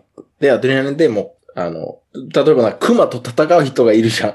うん。うん。それはアドレナリンでやってるわけだから、うん。 that's like your body saying like last resort って感じ。もう、ああ。これじゃないとまずいって感じ。なるほどね。で、なんかよく聞くのはさ、アドリナリン、アドレナリンが出まくってる時って、痛みとかも感じにくいっていうよね。感じににくい。うくん。うん。痛み感じにくいし、あの、普通だったら怖いことはもう怖くないとか。うん。だからほん、まあ、アニメとかだったらドラゴンボールのスーパーサイジンの、ああ。なるほど、なるほど。それ怒りで、うか、ん。か、すごい悲しいことで、うん。あの、誰か助けてほしい時が、あーって出る。うん。で、それを感じるの中毒になる人がいる。ああ。その、you've seen その、あの、rock climbers がいるじゃん。rock climbing うんうんうん。 with no rope っていう人がいるよ。ああ。そういう人たちはアドレナリン中毒になってる。まあ、adrenaline junkie って言うけど、yeah, うん。 that's why they do it, because they're addicted to that feeling. へえ。全然理解できないな。そう。でも、俺ちょっとわかる。なんか、ローラー、ジェットコースターとかさ、あうのん。ホラー映画とか俺好きでしょうん。で、それ見るとアドレナリンがちょっと出るじゃん。うんうんうん。それちょっとす中毒じゃないけど、す好きっていうことはもう気持ちいいっていうか、アドレナリンが。ああうん。なんだろうな。マジで俺ジェットコースターも好きじゃないし、ホラー映画もそんな見ないから、なんかアドレナリンが出る状況にはまるっていうのが、まず全然理解できないんだけど、喧嘩、喧嘩したことないあの、一方的にボコボコにされたことあるよ。どういうこといじめられたってことあ、そうそうそう。え、マジいじめられたっていうか、誰やったの俺殺すから。いや、めっちゃ昔。教えてよ。もうアドレナリン出そうとしてるじゃん、デイビッドが。もう出てるやん。もう勃起。気するぐらいアドレナリン出てんの。うん。なんかその勃起で思い出したけどさ、なんかあの、ジェイソン・ステイサムの映画でさ、うん。アドレナリンをなんか電気に、ん電気をなんかアドレナリンに変換してなんか動くみたいなやつなかったっけあったっけなんて映画だったっけな電気電気でアドレナリンうんもらえそるうってそこう。そうそうそう。えー、っとわかんない。と、なんだったっけなフィルモグラフィーみたいなのないかなそうね。えー、ステイサム、ジェイソン・ステイサム is like, なんか pure アドレナリンっていうひひ確かにね。あの人は本当に喧嘩したくない顔してるね。うん。あ、クランク。ああなるほど。He gets like crazy? いやいやいやいや、そう、ジェイソン・セザムはもう、ピュアアドレナリンと、ピュア男性ホルモンってなんて言うんだったっけまあそのまま、メアホルモうん、ン。あの人もう男の男って感じでしょ、確かに。ハゲててあんなかっこいい人いないよね。ブルース・ウィリス。あそー、のな二人るがほ。ど。うん。うん。確かにそうだな。ブルース・ウィルスとジェイソン・ステイサム。そう。うん。まあ、あと、The Rock。でも、おーザ・ロックが、めっちゃでかい、めっちゃ強そうけど、なんなんか優しい顔してるよね。あ、確かにそうだね。うん。なんか、ザ・ロックをアメリカ大統領にしようみたいな動 き、なんか、見たとき、あーアメリカってやっぱ終わってんだなって、なんかすごい。終 そうね。うん。まあね。そう、それはそうだよな。俺が、アンドル・ヤンがいいやん。あのーベーシックインカムやろうって知ってる人だよね、確かね。あの人めっちゃ頭いいからさ。うん。ああいう頭いい大統領なかなかないんだよ。今まで。ア一ンド番リュー近いのヤはン誰だろうね。オバマぐらいだな。なんか頭いいっていう。うん。 smart, intelligent. 今のバイデンはもうただのゾンビだよ。本当だよね。うん。なんねか賢いよな。うんなんかよく、噂レベルでしかわかんないけどさ、なんかバイデンはキャンペーンの時アデロール使ってたみたいな。うん、それ疑わないね。ああ、疑わない。うん。うん。なんかあの年で、いやー、もう、いい人、めっちゃいい人だけど、うん。あの、でもさ、今はもうポペ、パパペットみたいだと思うよ。うん。まあ、そうだろうな。その、うん。まあ、しょうがないな。でもトランプよりいいけど、うん。あれ、ベーシックインカムについてはなんかデイビッドどう思ってんのめっちゃいいと思うよ。うん。めっちゃ当たり前だと思うよ。うん。今の時代にも合ってるっていう感じなのかな。そう。うん。うん。で、そのベーシックインカムっていうのは、例えば10万だとすると、うん。みんな、いや、でもそれは足りないよって言うんだけど、うん。足りないからこそいうんうんうい。んね、うん。俺みん、30万とかだったらもう絶対仕事しなくてもいいって思っちゃうじゃん。確かにそうだね。でうもん10万だったらもう、本当に、それ、それでい、まあ、生きることはか可能だけどね。うん。ただ、それより欲しいことあるって思う人めっちゃいいと思う。うんうんうん。そうするともうその10万をそのまま貯めていけばいいじゃん。確かにね。で、あとは普通にしようとして、うん。で、そのお金貯めてるから、いつもなんかあった時、緊急となんかあるじゃん。うん。私なんかあんまり、なんかし職場の環境が良くないところにさ、うん。でもこの仕事辞めたら、もうなんて言うんだろう、雇ってくれてるところがないからっていう心配もなくなるもんね、なんか。あと家族、例えば家族がいて、今の仕事やばいことになって、うん。ちょっと、ちょっと、あの、貯金があれば、うん。あの、その感情なしで考えられるじゃん。うん。必死の気持ちなしで考えられるから、それだけでいい。その、just the health, mental health, health 的にいいと思う。なるほど。あの、最初の方でも話してたけど、やっぱり人間追い込まれると性格悪くなるっていうか、うん。あの、嫌な部分がいっぱい出てくるからね。そうん。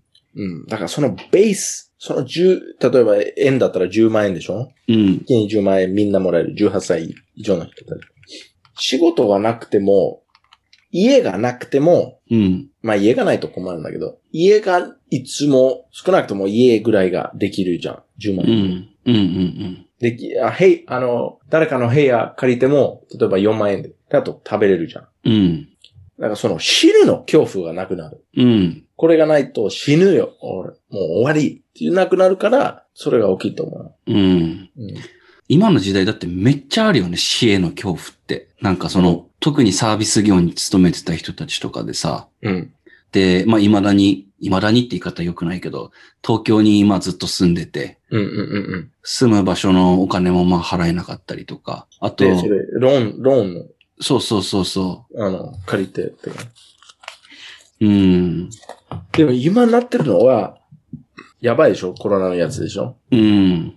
まだ、まだ、これよりやばくなる可能性が高いと思うね。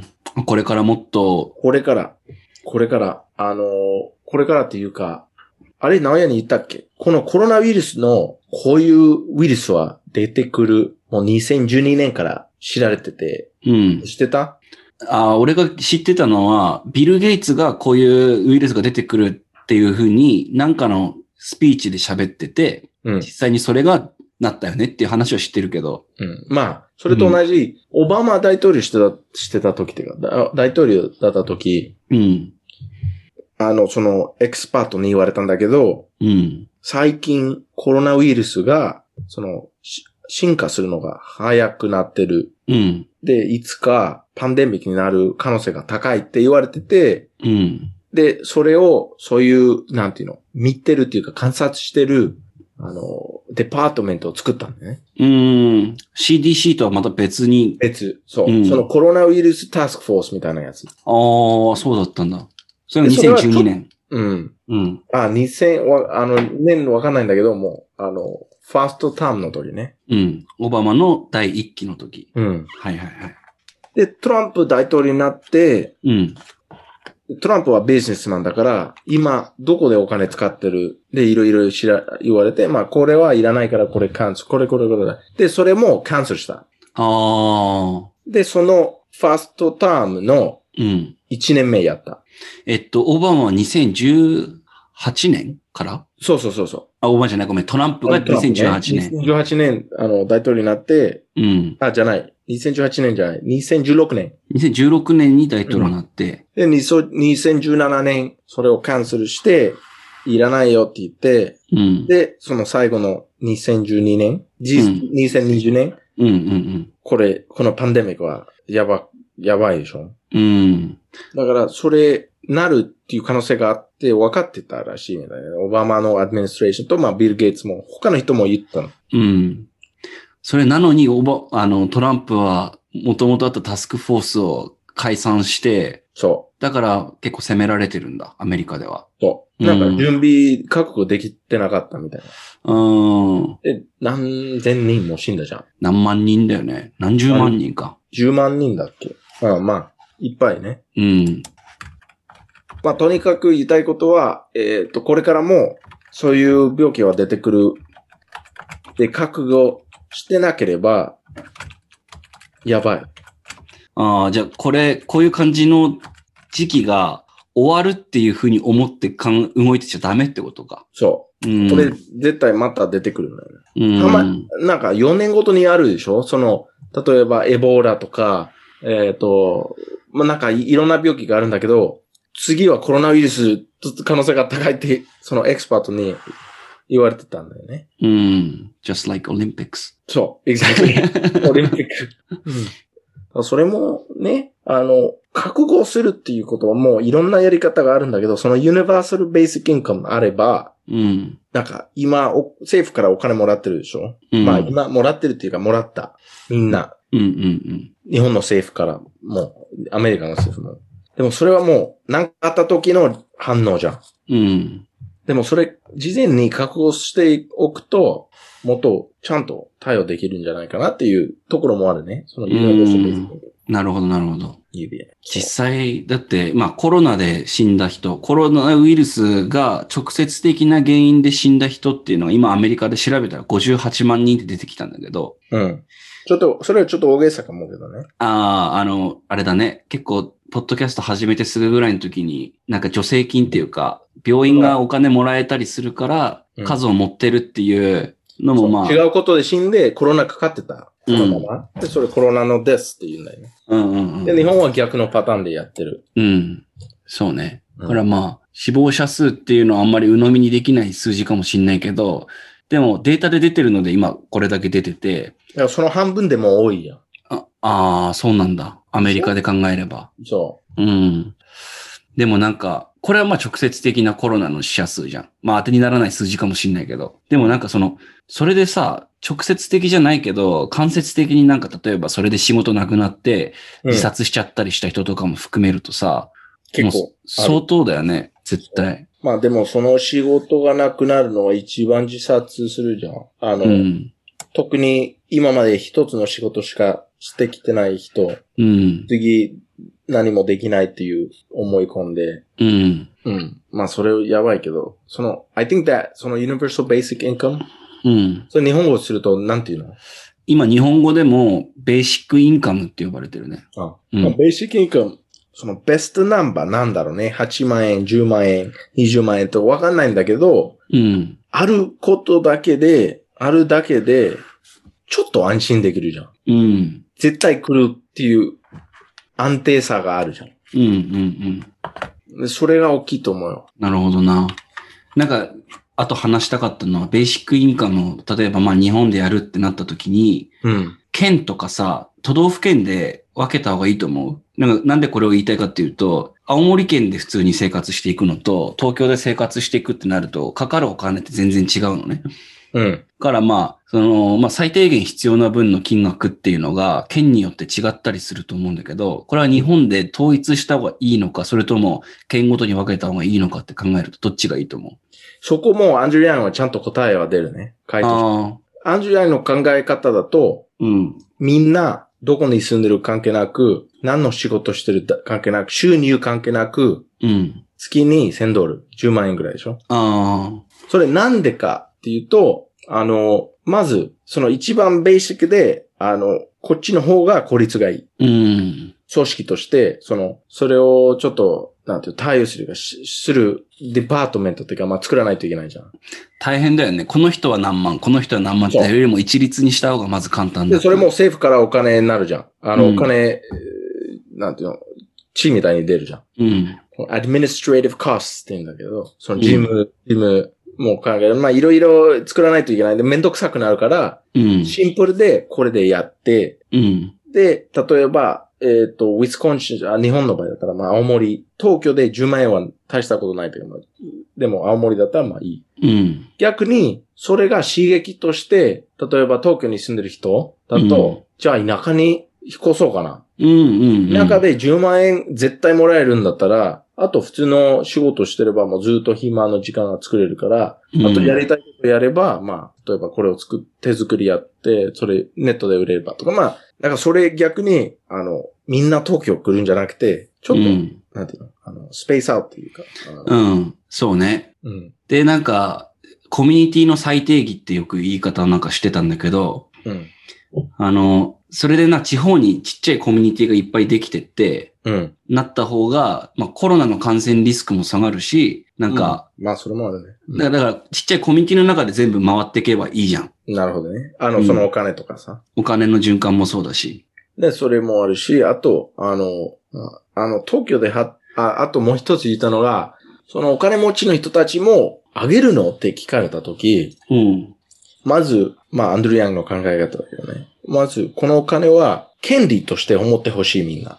ああ、国民一人一人が当然もらえる権利として。。そううん。だから、お金持ちだから、あのー差別じゃなくて、うん。区別しなくて、権利として考える、なんかそのベースが大事。うんうんうん because it's a, it's not like free money, it's the money you deserve because, その、うん。You're an American information citizen. まあ、そう。でも、his way of thinking その、もう、無料で価値のあるは、上げてるから、社会に。うん。それは、その Google とかの、その Amazon に、あの、データを、ま、あの、えっ、と、吸収されてる、その会、そういう会社に。うん。自分のパターンとか、Google Maps 使ってる時とか、うん。あの、Uber Eats 使ってる時、うん。 Amazon で買い物してる時、それは、なんで無料でできるなんで無料で Google Maps 使えるうん。なんで無料でね、あの、このサービスを使えるこのアプリを使えるうん。それは、お前、お前というか、あなたが、その会社に価値のある情報が上げてるから。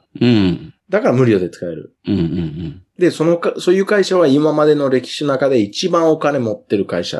うんうん歴史の中で。The richest companies ever. うん。うん。 Amazon, Google とかね。うん。 And, なんか、そのバランスが良くないらしい。うん。うん。その無意識で上げてる情報を自分に、まあ、マーケティングに売って、で、マーケティングされて、で、なんか買って、そのマーケティングの影響で。だから結局、一番上げてるのはその consumer。うん。 your information, your pattern. 自分のパターン、自分の情報、自分の考え方とか、それ全部ネットで知られてて、情報無料に上げてる。うん。で、何、何ももらえない。それはフェアじゃないから、とりあえずその、そういう会社をちょっとタックスをつけて、うん。情報タックス、インフォメーションタックス。うで、そのん。お金でみんなに、まあ、とりあえず10万円。うんと。りあえずベースを作るって感じね。ああ、その財源はそこから持ってくるんだ。で、そおれ金持ち10万円うんいらないよ。うん。それでもいい。だからそのタックスするとき、税金、あの、なんだっけ、申告なんだっけ、タックスするときね。うん。それなんていうの、税金計算するとき。確定申告とかそういう系かな。。そうそうそううんう。。するとき、オプションとして、まあそのお金がいらないんだったら、ボックスで、このお金がいらない。だから、それは、その、チャリティ、寄う付するオプションが作れば、例えば、お金持ち、まあ、月に何百万稼いでる人、うん。 10万円なんていらないって思ったら、それはちゃんと、ね、kids with ダウン症持ってる人たちの寄付とか、あね、女の人、シングルマザーの寄付とか、まうあ、んその、普通にタックスのところはチェックして、あ。うん。やれば、まあ、社会にいいんじゃないかなっていう考え方を持ってる人だから、うん。今までああいうか考えはす持ってる人少なくないって思うからさ。まあ、そういう考え方を持ってて、ちゃんとあの、大統領候補になるみたいな人は少なかったと思う伝ねえな。かった。うん。で、綺麗に伝えられるし、うん。この右か左の考え方じゃなくて、もうロジカルっていうか、全部情報を集めて判断する人だから、うん。ちょっと信信頼できる人だなと思って、俺は。確かにねア。リアンが良かったな、俺は。うん。逆になんかベーシックインカムに反対してる人ってどういう人なのかないない。いないかな両方とも、おう it makes sense って思うじゃん。うん。 It's not political. なんていうのうん。なんかよく聞くのはさ、ベーシックインカムどうこうってなった時に、it's not political, but like, it's not practical. っていう人がいるんだけどね。いる、いるよね。だから、じそううん。実際できんのそれっていう。でもそれはいつもいるんだよ。うん。みんな。それ高はただ速道路を作ろうとしたとき、あの、プレジデ、大統領なんだっけえっと、ボルサーナーロだっけ No, no, no. 高速道路アメリカでね。あ、ごめん、ブラジルって聞こえたわ。そう、no, no. アメリカの、えっ、と、アイゼンハワーっていう大統領、高速道路を作ろうって思った。うん。無料で、最初はね。うんうんうん。いや、それ、な、プラクティコ。めっちゃお金かかる。なんか利益がないなんて言わうれ。ん。でもそれでいろんないい影響が出る。うん commerce, between states, quick とか。うん。だから、まあ最初、それはプラクティカル、リアリスティックじゃないっていう人が一番邪魔してる人たちだからさ。なるほど。なんかそれって要は変化への恐怖みたいな感じでしかないのかなそうなんか変わることが怖いっていうか。変わることっていう、そうね。それもあるんじゃないかな。うん。あれも、あの、その particle accelerator ってちょっと 難しい話になってくるんだけど。うん。パまあよーティクルアクセラレータでわかるヨーロッパにある、あの、粒ー。子うんうんうん。を、あの、めっちゃ早く流して、うん。で、他の粒子とぶつかるようにって実験してるじゃん。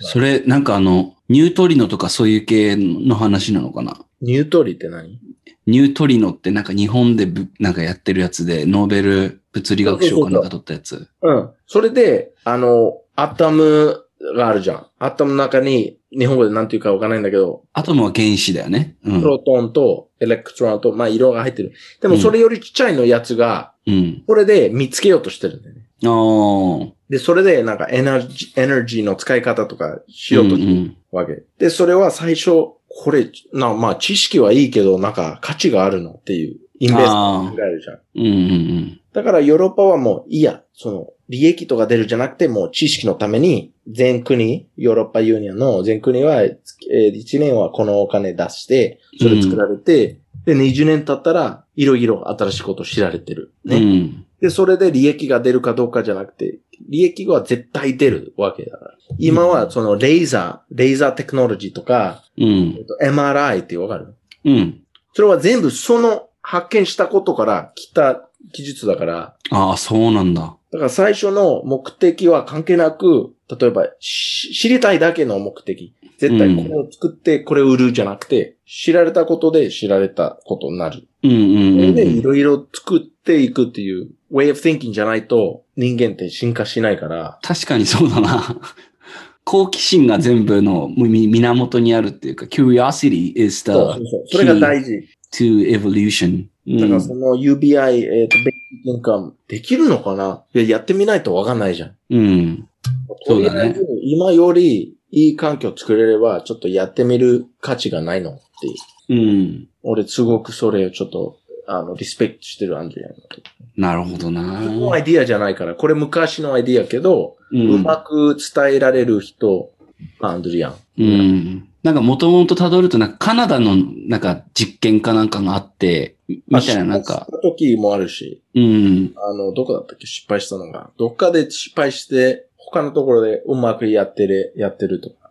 うん。うん、わかんないけど、やってみよね日本でもやられるといいな。結局そのやっぱ東京人、若い人集まってるけど、地方が年寄りしかいないみたいな状況にもなってるしうさ。。俺だったら絶対地方の方が住みたいんだよ、うん。ベーシックインカムがあったらなおさらだよね。俺は。うん。まあ青森は雪があるから人が集まんないだろうけど。そう、それあんまりいかないんだけどね。 うん、もっとなんか四国とかさ、九州とかさ、そなんかね、いいかもしれないなと思いました。う、思う。うん。はい。ということで、まあ、フリートークなんでなかなか終わりも見えない感じでずっと話してたけど、うん。でもあれだね、なかなか面白い話ができた気がするな。なんか特にこういうふうに、なんだ、今までみたいにさ、このトピックで絞って、から時間ちょっとちょっと気にしてやんなきゃいけないとか、ブレないようにとかっていうのを気にせず喋れるのってすげえ気持ちいいなと思ったな。そうね、just free talk. うん。またやろう、この感じのやつ。俺アメリカ人だから自由のが好き。俺はルールあった方がじゃあ好きなのかな。 日本人だな。 船から降り、うん。俺考え方は割とアメリカ人寄りな気はするけどね。まあ考え方はね。でも、そのうんやっぱりそのストラクチャーが欲しいよ。うーん。多分リスナーも全然ストラクチャーないわ、こんなん聞いてられないみたいな思う人もいるかもしれそうそうない。で俺は壁壊したい人だから。 うん。で、まあ、これからも、あの、リスナーとして聞いていただける方はですね、あの、こういう壁を壊したフリートークみたいなのにも慣れていただきたいですね。 これはフリートークへの俺らなりのワクチンということで、あの俺のワクチン。うん。ね、聞いていただけたらと思います。俺のアドレナリン。うんアドレナリン。アドレナリンはどうつなげたらいい んだろう。うんあのー、うん。なんだ万引 き。日本人だったら万引きわかるじゃん。万引き家族もあったしね、あの映家画。族そう。めっちゃいい映画。すげえいい映画だったよねめ。っちゃ好きだった。うん、見たことないんだけど。ないんかい。 CM 見て、あ、すごいなと。ちなみに万引き家族の CM は泣いてた俺がん違う。万引き、あの、デイビッドのさ、理論で、日本の映画の CM は100%泣いてるシーンがある。泣いてた。あ、泣いてた。 3人、4人ぐらい。 あ、そっか。うんうん、これね、まだこのエピソード聞いてない人にはちょっと聞いてもらいたいんですけど、デイビッドの持論で日本の映画の予告編は必ず泣いてる人がいるっていう。 CM ね。う。うんん。 CM というか、トレーラそうそうそう。から気になった人ちょっと気をつけて見てみてくださ い。ということで、今ー。回のやつは、うん。今い回のやつこれで終わっちゃって大丈夫や、いいよ。なんか最後に言い残したいこととかないあの、ワクチンが、うん。今、65歳の人たちしか、うん。なんていうの、う売ってないけど、うん。えっ、と、もう、全、打つ、打つ、あ打つ、打てるうん。ってなったらもうぜ、ぜひ打ってください。うん。そうだね。バカみたいに、ああ、怖いな、ワクチンは信頼できないという、もうやめてほしいなよ、みんな、バカだから。あ本当にテレビもバカでさ、そういうのすぐ持ち上げるじゃん。なんか副作用出ましたみたいな。なんでだな。うん。本当にバカだと思まあ、まあ、議論のための議論でわかるんだけどね。う。うん。一応、ね、言ってください、皆さうん。日本はちょっと遅いですけども。ん。めっちゃ遅い。でも、うん、俺のおばあちゃんも来週ようやく打てることになって。まあうよかったん。それ、めっちゃ安心する。うん。ちょっと、あの、副作用あるかもしれないけど、俺の母親も副作用結構やばかったけど、ああ、そうだったんだ。まあ3日間ぐらい、うん、もううん。もう2回打って、もう、それで安心するんだよ。うん。もうかかってもそんなやばくないから、ね。なんかあの、精神的な安心がまず一番でかいのと、あとかかっても重症化しないっていうのも大きくてそう、で、あとイギリスの研究家なんかでファイザーのワクチン2回打つってなってるけど、1回とりあえず打てば80%ぐらい、そまあの、まあねでも理抑制する想みはたいな2ね回。理想は2回。うん、まあできれば2回がいいんだけど、うん、うん、あと、一人、あの、一人じゃなくて、あの、人口の7割ぐらい。うん。う人ん。口の大人たちは7割ぐらい、ちゃんと打てれば、正常に戻る。ああ、なるほど。戻れる。うん、そうねこ。こが大きい。だから、はい疑うのは、あの、いいと思う、いい、性格のいいところだと思うんですけど、うん疑うだけじゃなくて調べて、うん、ね。そうねいいところは疑う。じゃなくて、もう、なんで疑ってるって、わからないと、お前バカだか らさ。俺ちゃんと調べてるから、この情報として。うん clinical trials, everything. And it looks perfect to me. ね。うん。日本でなんで問題になったかっていうと、多分ね、あの、看護師うん。医療従事者っていうのかな。そういうケアワーカーの人たちがうん、受けたくないっていう人たちが多かったみたいなのがニュースになっちゃって。でも、その受けて、それでいいと思うよ。別に自由だからいいけど、うん。 there should be some like なんていう consequence. Like your Mm. decision, but if you don't, you can't go to the hotel とか、you can't go to the train station とか。まあね。うん。 To force people to make a decision, like, not easily, like, oh, I don't want it. うん。そういうなんか、チラシじゃないからさ。うん。そうね。だから、日本、日本人の方が迷惑かけない社会じゃん。そうね。だから迷惑かけたくなかったらもう売ってよ。うん。just like wearing masks. Exactly. ねえ迷惑かけたくなかったらマスクつけるのと一緒でワクチンも打とうよっていうね。死なないんだよ。うん。 で死んでも、まあ、どうせ死ぬんだよ。待って、今そのどうせ死ぬって話出されたらさ、説得力なくなっちゃうからさ。うん、まあいいけど。持ってる、生きる人が俺嫌いね。うん。はいなまあ、気持ち、うん。 まあ、ね。とりあえずワクチン打てる環境になったら打ちましょう、みんな。その年寄りの人のため、少な少なくともそういうことで、今回の、えーフリートーク会を閉じようと思います。えー今回の内容は、えっ、と、Spotify、あと Apple Podcast でえーご拝聴いただけます。果物ポえーとッド、果物ポッドキャスあそう、果物ポッドキャストね。 そト。う。で、えー聞けますので、えっ、と、こういう企画やってほしいとか、質問とかがある方は、サンデーバカクラブのインスタグラムアカウント、sundaybakaclub までお問い合わせください。フォローします。ということで、皆さん、おやすみなさい。おやすみなさい。バイ。お前は、もう死んでいる。